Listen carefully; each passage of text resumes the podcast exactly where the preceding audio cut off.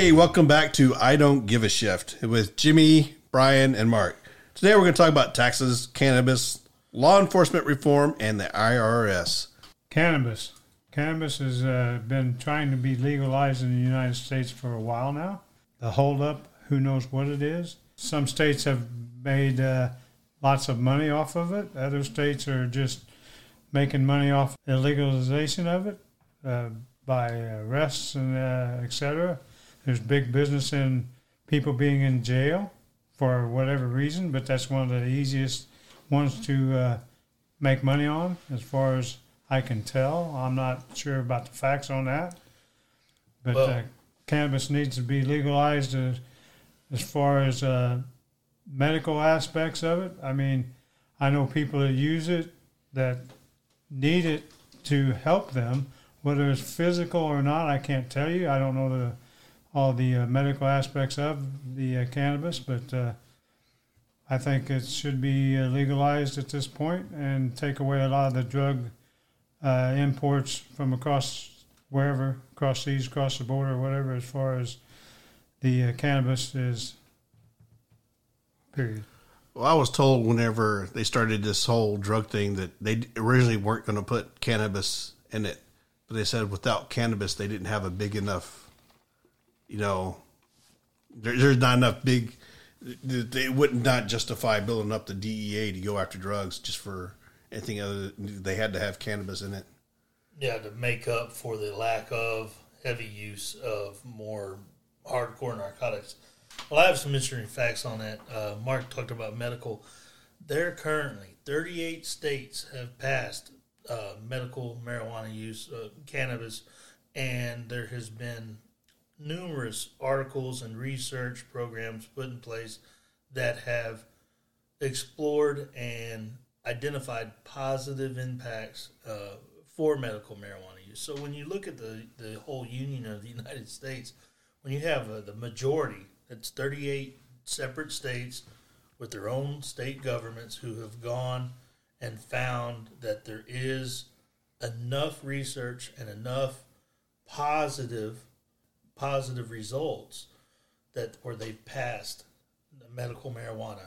And then for adult use on the recreational side, you have 18 separate states as of right now that have passed uh, recreational use for adults and have seen huge economic growth in their state economy with that, which, you know, we can talk a little bit later about how that affects taxes. But one thing is, is when you put that sin tax, like what we do with alcohol and cigarettes, and you can apply now to a whole nother realm of use, you could take that revenue and put it in really good places. And that's something that we can discuss as a small group and in our local governments and even up into the state level is how can that revenue that's generated from this help out the other disparities that we have in our society. So I think to add to just the idea of why are we fighting this uh,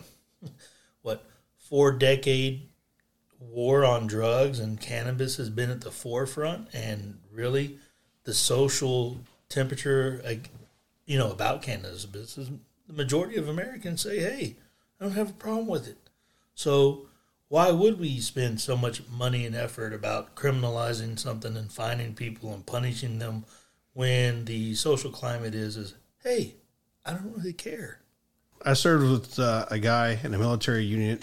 I wasn't in his unit, but I, I don't want to say it because you know everybody will think I'm like name dropping or something. But he pointed out that uh, we had prohibition once, and then it was repealed. All of a sudden, they went back to a prohibition of other drugs because they wanted a war on the American people. It's not a war on drugs. They've been caught bringing in drugs, weed, cocaine, fentanyl, you name it, they've been caught bringing it in. So the war on drugs is again, it's not on drugs; it's a war on the American people to give them power to put their thumb. That and to keep certain people from raking in big profits and becoming big players. Well, medical marijuana, if it's legalized in 36 states, why is it not legalized in the nation? Because 36 states is more than enough votes out of 50 to turn over anything in the government as far as being voted. So your senators in those states are not for it, or your House people, you know, House of Representatives people in that state are not for it. Apparently, they are if, if they've got legalized in their state. Then why are they not legalizing in the United States as far as medical marijuana use? 18 states, on the other hand, for uh, recreational. For recreational is not enough, you know, necessarily right at this point to to sway that part, but the medical part is uh, a main player of why a lot of people are using it in the United States, and they have to use it illegally in states that, are, that it's not legal in. I think that goes back to what Jim was saying with the government involvement with narcotics, and I'm going to use that term very broad because it does apply to marijuana, cocaine, heroin. I mean, there's just a huge number of import on drugs. Um, from foreign countries. And what you find is, is if you do a little bit of research and you look into CIA involvement and DEA involvement in other countries, uh, great examples. What was going on in uh, with Pablo Escobar back down in South America with government involvement on our part, and it was a revenue generator between what income could be seized, what amount would be allowed to go through for dispersion amongst the public and the different programs that were associated with who can we put in jail for using it, how much money can we make off of it, and what kind of propaganda can we spin off to the rest of the American people regarding that. And I think that that Jim made a really good. It's not the war on drugs; it's the war on American people, and not just the American people, but just people in general. It's who can we take advantage of generate revenue from? Who can we demonize and punish? You know, one interesting fact, and not to make this something more than it is, but cannabis use amongst uh, racial groups, ethnic groups, is pretty much the usage rate is almost identical. There's not much difference. But yet you'll see that people incarcerated for possession or distribution is very skewed between, you know, ethnic minorities. And there's got to be a reason behind that. And we go into the realms of revenue generators for the prison system or those with a little bit more money and are better social standing who don't get prosecuted or convicted at the same rate for the same type of crime. And I think a lot of that has to go through with the economics of the issue. Who's going to make the money off of this? So it's not about about uh, a, a criminality. It's about economics and who's going to benefit. And when you see these numbers of 38 states that have their have passed medical marijuana use and the amount of research from independent hospitals, independent studies who are finding that, geez, this is a benefit. And then on the side of the recreational, it is the most of us who are listening to this right now or want to have a say on the issue, we're adults and we don't like being told what. So let's go back to the idea of I can make choices for me about me. Yeah. I, what, what's the moral difference between having a beer after work and smoking a joint? Exactly, and I think that's what most. That's why you see the temperature towards it currently uh, on the positive side, is because a lot of us just take that approach of what is the difference and what is the harm and why are we reacting the way on the federal and the state uh, or in law enforcement towards this topic. Yeah. It's a big one. I think there is a little difference between having a beer and having some, some uh, marijuana. If you have too many beers, you're going to really drive really badly impaired and maybe cause you know a, severe crash and kill people or whatever. With marijuana, you're probably driving five or ten miles an hour. if you're uh, really wasted, you might be driving less than that. I mean, it's still dangerous, but you're not out there going 60, 70 mile an hour on, on a super highway and and going across the line and having to head on. Uh, the statistics, I'm, I'm pretty sure. I know in Vegas we had a lot of people get killed smoking weed and driving because they were impaired and they'd go off into the sidewalks and you know because so the, I, I, wouldn't pick that thing, but okay. I, I, I think we should take the training wheels off. You know, this is America. You want to do cocaine? Do cocaine. I'm not going to do it because I've seen people's lives who do it. I'm not going to. Hey, you know what? I'm having a hard time sleeping. I'm going to take a shot of heroin. Uh, no, I'm I'm I'm going to pass. But at the same time, I could go to the doctors and say I'm in pain, and they'll give me a different form of heroin that's legal. Yeah. You know, I, I don't see a moral difference. It's only who's getting the money and who's not. But, you know, I, this is America. Granted, it's not in the Constitution that doing drugs is protected or anything, but pursuit of happiness, Jim. no, I don't believe that. But what has it gotten us? What has this war on drug done besides militarize the police, put a lot of people behind bars that shouldn't be there? I I mean, you know, congratulations to drugs on winning the war on drugs. You know, it's Yeah, good for you. Uh, one thing I, I'll make with that earlier comment about what, what is the impact, you know, alcohol use. We can discuss that, but you can die from overconsumption of alcohol. I have never heard of anyone dying from smoking too much pot. I mean, maybe you can put yourself in a corner and not be able to get out of it, but you know, as far as killing yourself with an overdose, I've not heard of it. And if anybody has, hey, let me know. I'd like to read that. That'd be an interesting story. Just again to point out, you're talking about criminalizing and punishing people for doing something that really should be self-regulated.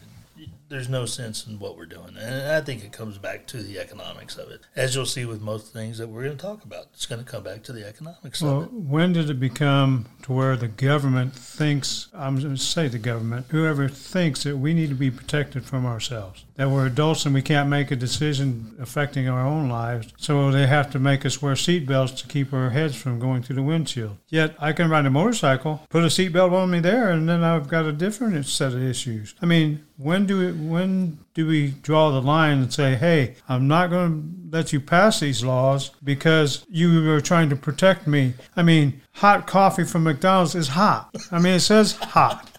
You want it hot. You don't say, I want a half hot coffee. You know, so I mean, there's other things involved in all that. So they make laws and they don't take off existing laws. They leave those on the books so there's more gray areas between this one and that one to be able to skew what they're going to charge you on or not charge you on. Another perfect example of that would be have you ever been pulled over and given a ticket for maybe a seatbelt violation by a motorcycle officer?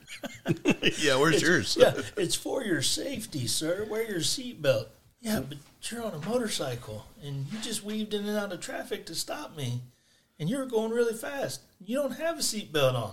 It's for the public safety. Yeah, that's that's where most of the tragedies in humankind have come back. It's for your safety, or it's for it's to save the children. Like Reagan said, scariest thing ever. I'm from the government and I'm here to help. Yeah, exactly. I mean, some of the things I think were passed, and this is just my opinion, but I mean, you pass seatbelt laws to make money and to force people to wear seatbelts. You pass child uh, safety seat laws. Well, people bought stock in those before they passed that law to make money off of things. So they're still doing that with, uh, I'm going to say, with other different things. I'm not sure. I'd have to do some research on which ones are what they, you know, have done in the past. But they're passed laws, you know, in order to make money for themselves before they, you know, for the safety of the American people. Regulation of profit. A perfect counter to that would be when Volvo introduced the three point seatbelt. They gave the patent away for free to all other auto manufacturers to install the three point seatbelt system in motor vehicles. No law was needed to say, hey, this is a good thing because it can help people in an accident. Now,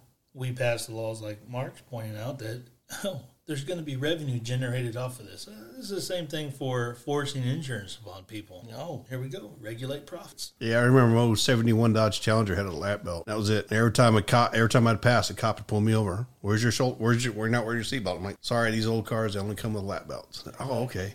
Oh man, my brother had a car just like this, you know, and then they go into it and is this for sale? I'm like, no, I re- really need to get going. I'm late now. Thank you, sir. So that can lead us into this. We talk about taxes. Where where is our income going? You know, uh, in the line of work that we're in, we pay a lot of money in taxes. I, I know I do. I'm assuming the two of you do as well. Do we have an obligation to sit down and audit the auditors? Meaning, hey, let's have some accountability here. Uh, we joke about it, but what you see is is that these funds kind of go and then disappear and then they show up again in someone else's pocket. I have a really hard stance when we talk about anything political and tax related because I think that the financial side is directly in line with the political side. Those two things go hand in hand. And one thing that I can't stand uh, is as a taxpayer is that there's no accountability. There's no way of knowing where this make where this breakdown actually exists. And if you do try to research it, it's so convoluted. The tax code is so strange and thorough and thick, and it all points you in different directions. It's almost like it's to the degree of to make the common or average guy sit there and look at it and just give up because the task is too daunting to really break down and find out where our money is going. Well, they pass a tax in the beginning, like not necessarily a tax, but like say you get the lottery and it's to pass the lottery so you could play the lottery in the state. Well, the revenue goes to school districts or it goes to uh, you know infrastructure as far as you know maintaining highways and stuff like that. That's fine in the beginning because that's what they pass it for. But then after a certain small period of time, it changes and it goes to the general fund, or you know they make the change afterwards, knowing that they have to get it passed first and get it implemented and get the revenue coming in. And the same thing, you know, with anything else. Like if they pass cannabis laws, the taxes, where's it going to go? Well, they're going to tell you it's going to go for this and this in the beginning, but where's it going to go? You know, after that, you have no say in the matter. As far as accountability, I don't think there's accountability held to anybody across the board for anything anymore. No, I mean, no. you get people walking out of grocery stores with food, taking off running, and, and the people that, that work there cannot stop them. They're not supposed to stop them, not supposed to chase them. They got too much liability laws against them in case that person that stole something gets hurt or otherwise. Then where's your accountability? Well, you're not holding people accountable, so people are forcing the issue more and more of getting away with whatever they're getting away with. Well, the new influx of 86,000 IRS agents is really going to help with that, Mark. Yeah, with have to worry. weapons. Yeah, with weapons and, you know, law enforcement duties. Yeah, yeah, and you're not. Everything's buried in uh, paperwork to try and find out where this stuff is actually going. I mean, they passed the recent one where the medical and stuff. They, gave away twelve hundred dollars per person for this for COVID and, and all this money for COVID, but there was a lot of other things earmarked in that trillions of dollars or whatever for for nothing to do with COVID at all. I I don't know for fact which ones they are. I just heard you know a, a few small ones that you know maybe it was true and maybe it wasn't. So I haven't done my research, which is something I need to do. But trying to do the research and getting the actual where it goes from the government is pretty much impossible. Well, I can give you an example, and very easy to verify this, but you have rural police departments and sheriff's offices in the state of Texas who receive federal COVID money, who are then using that money to buy armored personnel vehicles and SWAT response uh, vehicles and equipment from earmarked money from COVID nineteen relief. That that doesn't jive with me. And and why are we making even more efforts? And I say we because I don't think anyone in their right mind is going to say, yeah, yeah, take my taxes, say it's earmarked for COVID relief, but let's buy some armored personnel car- carriers, some more body armor, and some more uh, high powered weapons for the new police state. Yeah, that that's so you doesn't. can attack people with COVID. You know, if they're in a group. You know, Got to get those guys with cannabis. Oh, that's right. Oh, there's more than 10 people gathering. Get the unit.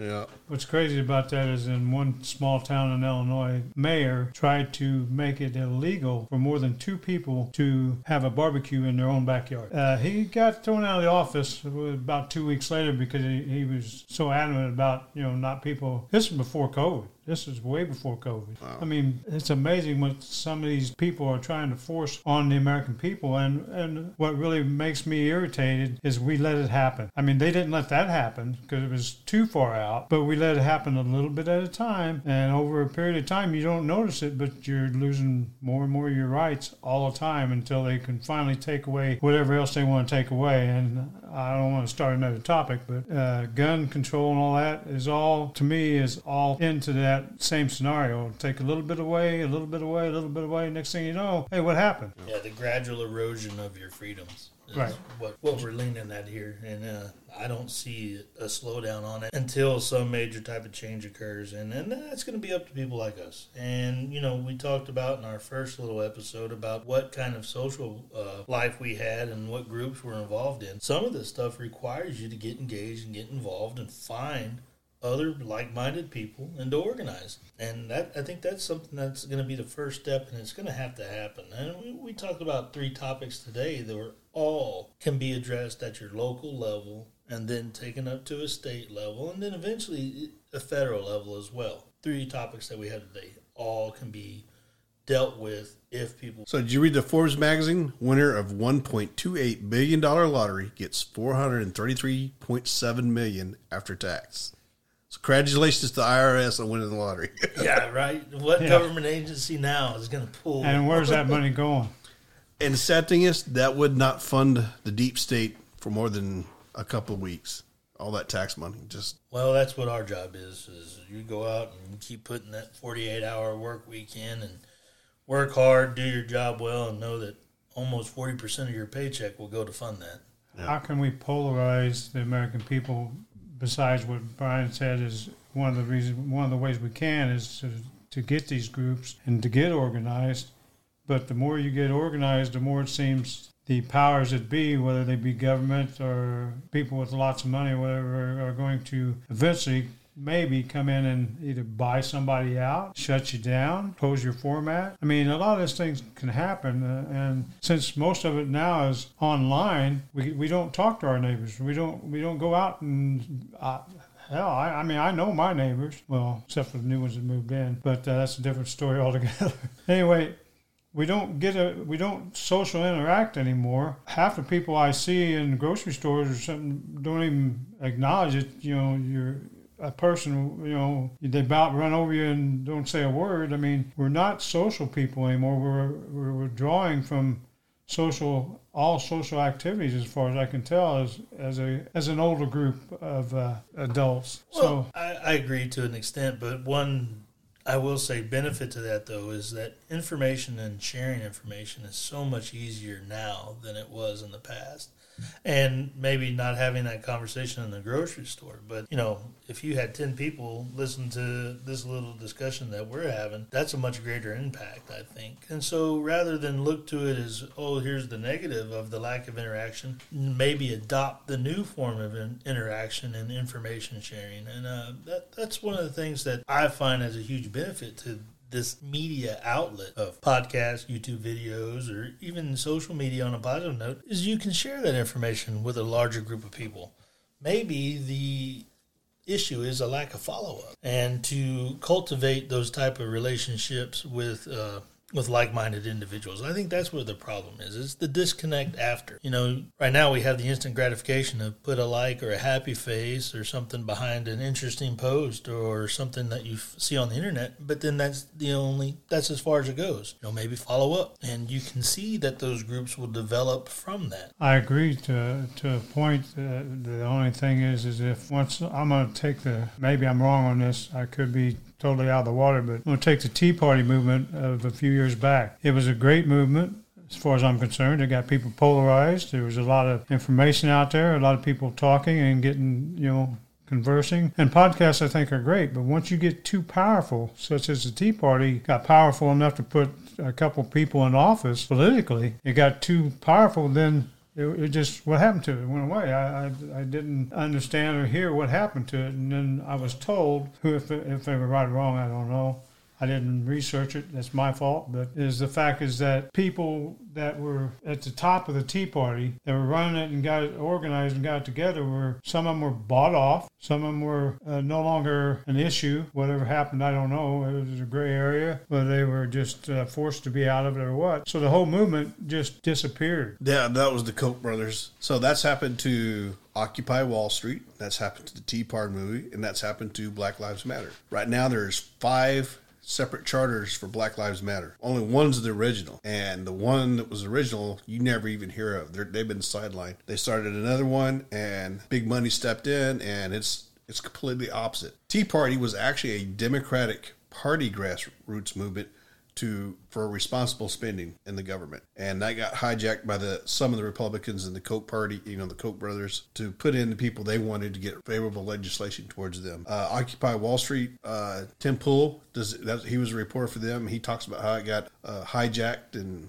by a few other uh, leftist organization. Well, you can even go further back uh, to the early 2000s and what we were seeing with the rise of uh, militias, different militias across the state. Now, that is an extreme point or stance to take to where you're that fearful of your government where you have to organize an arm. However, they were constitutionally constitutionally protected in doing so, and then you see six months later that a group of guys who are getting together and having these type of discussions and operating within their civil liberties are now listed on a domestic terrorist list. We are pre criminalizing people for actions that haven't even occurred. I say hmm. we, I'm talking about the government guys. or the powers that be. I mean, it might not be just the government. I think there's a, a very rich factor of people in the world that are controlling not just, you know, the government. I think they're controlling the government myself. They're controlling a lot of things because they can buy people out. I mean, you know, you- want to buy this podcast out? Hey, you rich people? Hey, we'll take 10 million apiece. I mean, you know, I'm Oh, putting it out there. I'll shut up. No, I mean, money is, for lack of uh, any other saying, the root of all evil. Money causes a lot of things to to uh, happen. I mean, everybody's got a price for certain things. Some things there is no price for, and some people will say, "Well, that's not true." Well, how do you put a price on your child's life? So, you know, if you have a, a, a kid, you're going to say, "Well, yeah, okay." You can go ahead and kill the guy, kill the kid for fifty million or a billion or a trillion. I don't think so. It's just some things are just not money wise or, or made uh, decided with money. But most everything else, people will be bought out. Some things are too valuable. So do you think we've shifted this? Yes. This subject is shifted. Shifted. Take it easy, guys. Bye.